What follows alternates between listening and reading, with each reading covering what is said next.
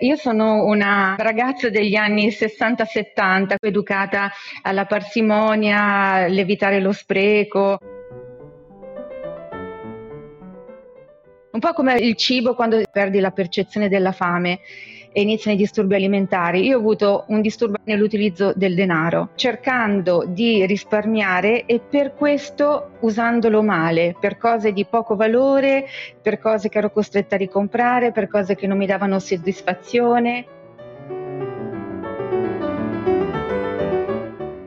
E quindi ecco, io sono cresciuta con quella testa lì, che il denaro va tenuto perché non si sa mai, spese molto oculate e soprattutto grandi sensi di colpa nella spesa. E in questo mi ha guarito mio marito e mia figlia. Rossella Boriosi ha 56 anni e vive a Perugia. Oggi lavora nella segreteria didattica di un istituto comprensivo, ma ha un passato da scrittrice ed è così che l'ho conosciuta.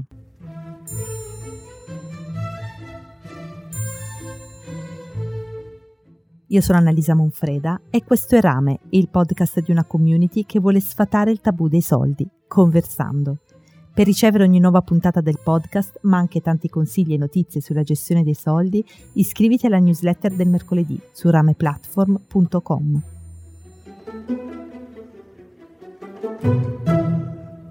Quando è uscito il primo podcast di Rame, Rossella Boriosi mi ha mandato alcuni brani di una chat con sua figlia a proposito di soldi. Ho capito subito che una storia come la sua non l'avevo mai ascoltata.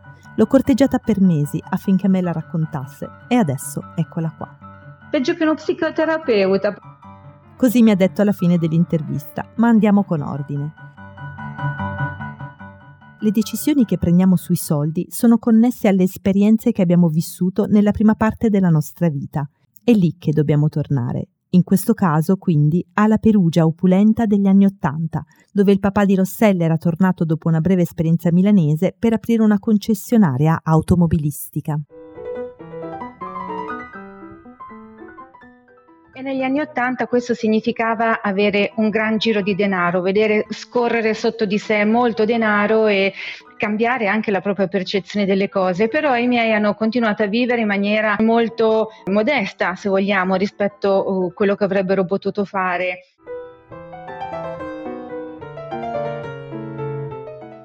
Rossella non riceve una vera e propria educazione finanziaria, piuttosto un indottrinamento su quanto il denaro fosse prezioso.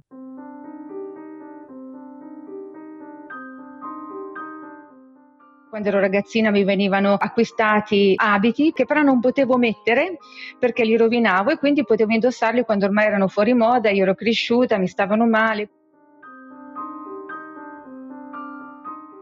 C'è un episodio paradigmatico, appunto negli anni Ottanta un giorno mio padre torna da mia madre e gli dà 600.000 lire. Queste sono per comprare qualcosa di veramente significativo per ciascuna delle figlie, qualcosa che diventate grandi, saranno felici di avere posseduto. Viene fuori che mia madre va al risparmio e mentre le mie sorelle si meritano un golfino in acrilico, io vinco un paio di mocassini da uomo di 2 taglie e misure più grandi del mio piede, così ci sarei cresciuta dentro, color cacchina giallino, proprio una cosa brutta, che però costavano pochissimo.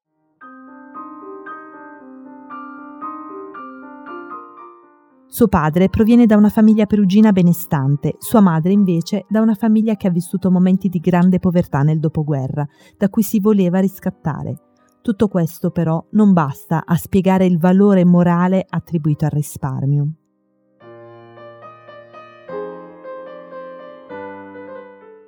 Questa educazione alla parsimonia, all'attenzione del denaro, a cui viene dato un valore morale, quindi non spendere soldi, stare attenti, era in qualche modo positivo.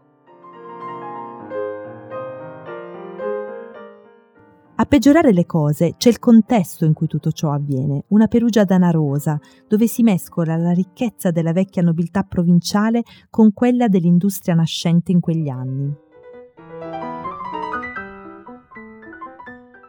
Per me è un orizzonte molto ristretto su cui crescere, non capivo certi riti, non capivo anche certe possibilità di spesa che venivano fatte pesare dai miei compagni. Parliamo degli anni Ottanta, quindi quando si esibiva il logo nella felpa più grande possibile. Desideravo queste cose, volevo omologarmi a questi trend e allo stesso tempo, siccome a questo denaro veniva dato un valore proprio morale, quindi non spendere era considerato esempio di avvedutezza, allora avevo magari le firme false, le cose tristissime prese al mercato.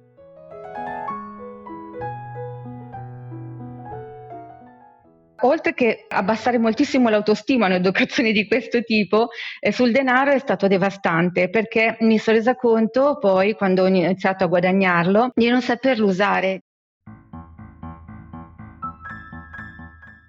Inizia a guadagnare piuttosto presto Rossella. Già all'università lavora come stendista alle fiere di settore, riuscendo a pagare le rette e a togliersi qualche sfizio. Ma lì veramente era una gara proprio a non chiedere niente, anche perché nel 90% delle volte la risposta era comunque negativa, quindi per me quello lo avvertivo anche come un rifiuto a me personale. Poi veramente il denaro ha tante implicazioni. Quando Rossella inizia a mantenersi da sola, si rende conto di aver assimilato la santificazione del denaro. A quel punto io avevo introiettato quella cosa di non spendere se non per la sussistenza e poco più. Per me godere di una cosa che era costata così tanto era impossibile e tuttora faccio una gran fatica.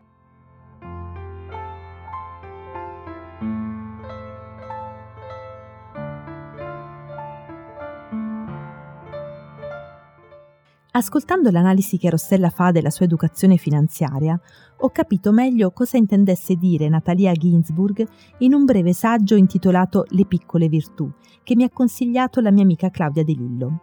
In questo scritto la Ginsburg dice: «Per quanto riguarda l'educazione dei figli, penso che si debbano insegnare loro non le piccole virtù ma le grandi, non il risparmio ma la generosità e l'indifferenza al denaro». Il senso del risparmio, secondo l'autrice, non fa che innalzare ingiustamente ai loro occhi il significato del denaro, esattamente ciò che è successo a Rossella da ragazzina.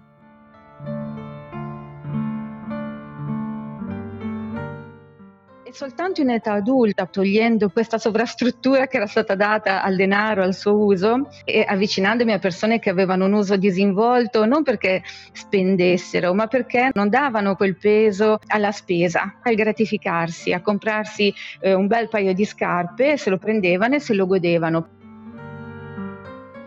La prima di queste persone è suo marito. Lo incontra appena tornata in Italia dopo 4 anni in Irlanda. E ci siamo messi insieme quasi subito, perché mi faceva sentire a casa, ci potevo litigare bene, la persona con cui si litiga senza lacerazioni.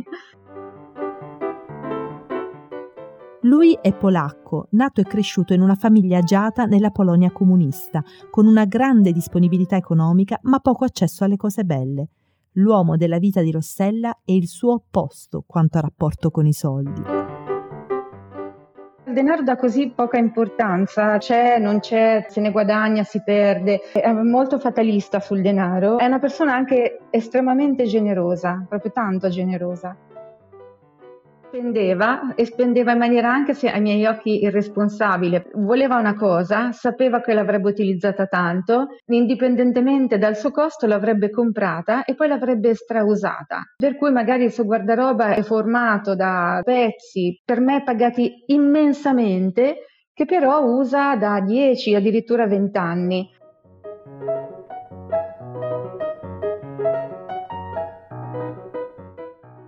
Che lui avesse un utilizzo del denaro misurato sull'oggetto, non sul denaro in sé, mi ha un po' cambiato la prospettiva sul denaro, sul fatto che potesse essere speso con più leggerezza e che il punto focale non era il denaro, ma appunto l'oggetto che si andava ad acquistare, quello che di buono avrebbe portato nella tua vita, come l'avrebbe arricchita, il piacere che ti avrebbe dato, e anche il fatto che riceveva questa gratificazione in tutti gli anni in cui utilizzava quella data cosa, mi ha consentito di superare quell'aspetto punitivo della spesa, piena di sensi di colpa, senza mai riuscire a farlo in maniera automatica. L'80% delle volte, che è una grande percentuale, vince la vecchia Rossella. I soldi, fin dall'inizio, sono il loro più grande motivo di scontro.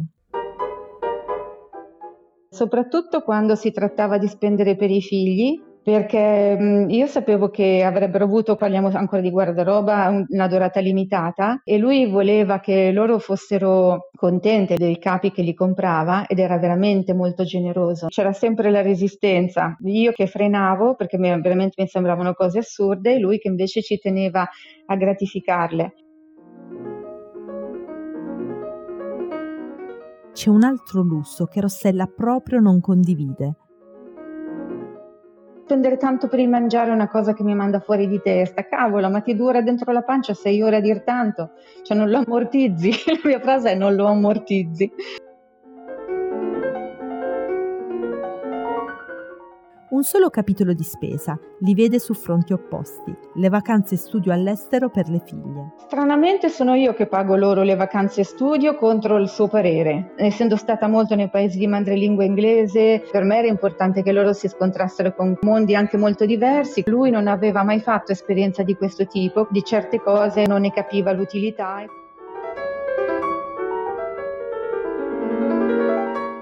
Rossella e suo marito stanno insieme da 25 anni. Questo non è più causa degli scontri feroci che abbiamo avuto invece agli inizi della storia con i bambini piccoli.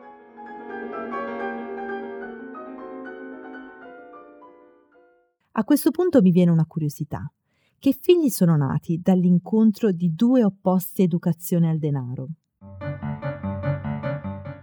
Sono 3 figli di 3 famiglie diverse, perché non c'è altra spiegazione. La figlia grande, che adesso ha 23 anni, ha iniziato a lavorare giovanissima, a 16 anni, mentre studiava. Lei ha uno stile di vita che io non ho mai avuto, dà al denaro un valore che è totalmente opposto a quello che gli davo io, perché lei veramente straspende.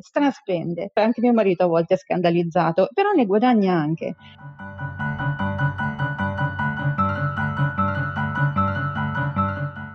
Diversamente da lei, la sorella, che ha soltanto 4 anni di meno, è completamente un'altra persona. Lei veste soltanto nei mercatini dell'usato o su Vinted, su queste app dove le ragazze si scambiano abbigliamento usato.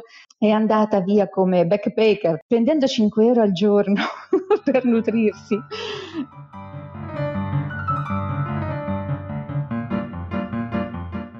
Quindi ecco, abbiamo proprio tanti modi di intendere denaro diversi.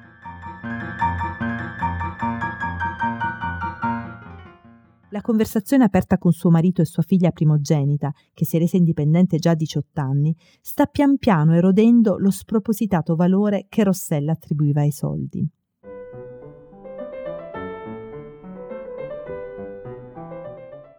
Per me il suo modo di vivere è iperbolico ed è sopra le righe, e lo puoi fare quando hai 20 anni e non hai alcuna responsabilità. Mi terrorizza e mi rassicura allo stesso tempo. Mi capita talvolta nell'emergenza di dare la mia carta di credito, che ne so, per mettere benzina alla macchina o fare altre spese.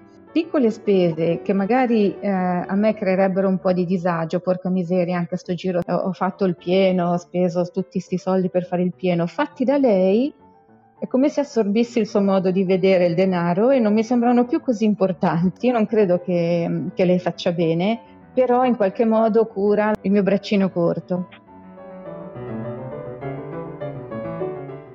Rossella oggi sta imparando a lasciare andare il denaro, a separarsene senza cruccio e senza rimpianto. Le chiedo dunque cosa ha cominciato a fare che prima non faceva. Senti quanto tempo impiego a rispondere, a viaggiare, cioè non è che non l'ho mai fatto, ma ho ripreso. Per forse quasi 20 anni sono stata il porto dove in famiglia la gente partiva e tornava e io ero fissa qui in casa. Quello che ho iniziato a fare è utilizzare i soldi per riprendere a viaggiare, e questo, la gratificazione sì.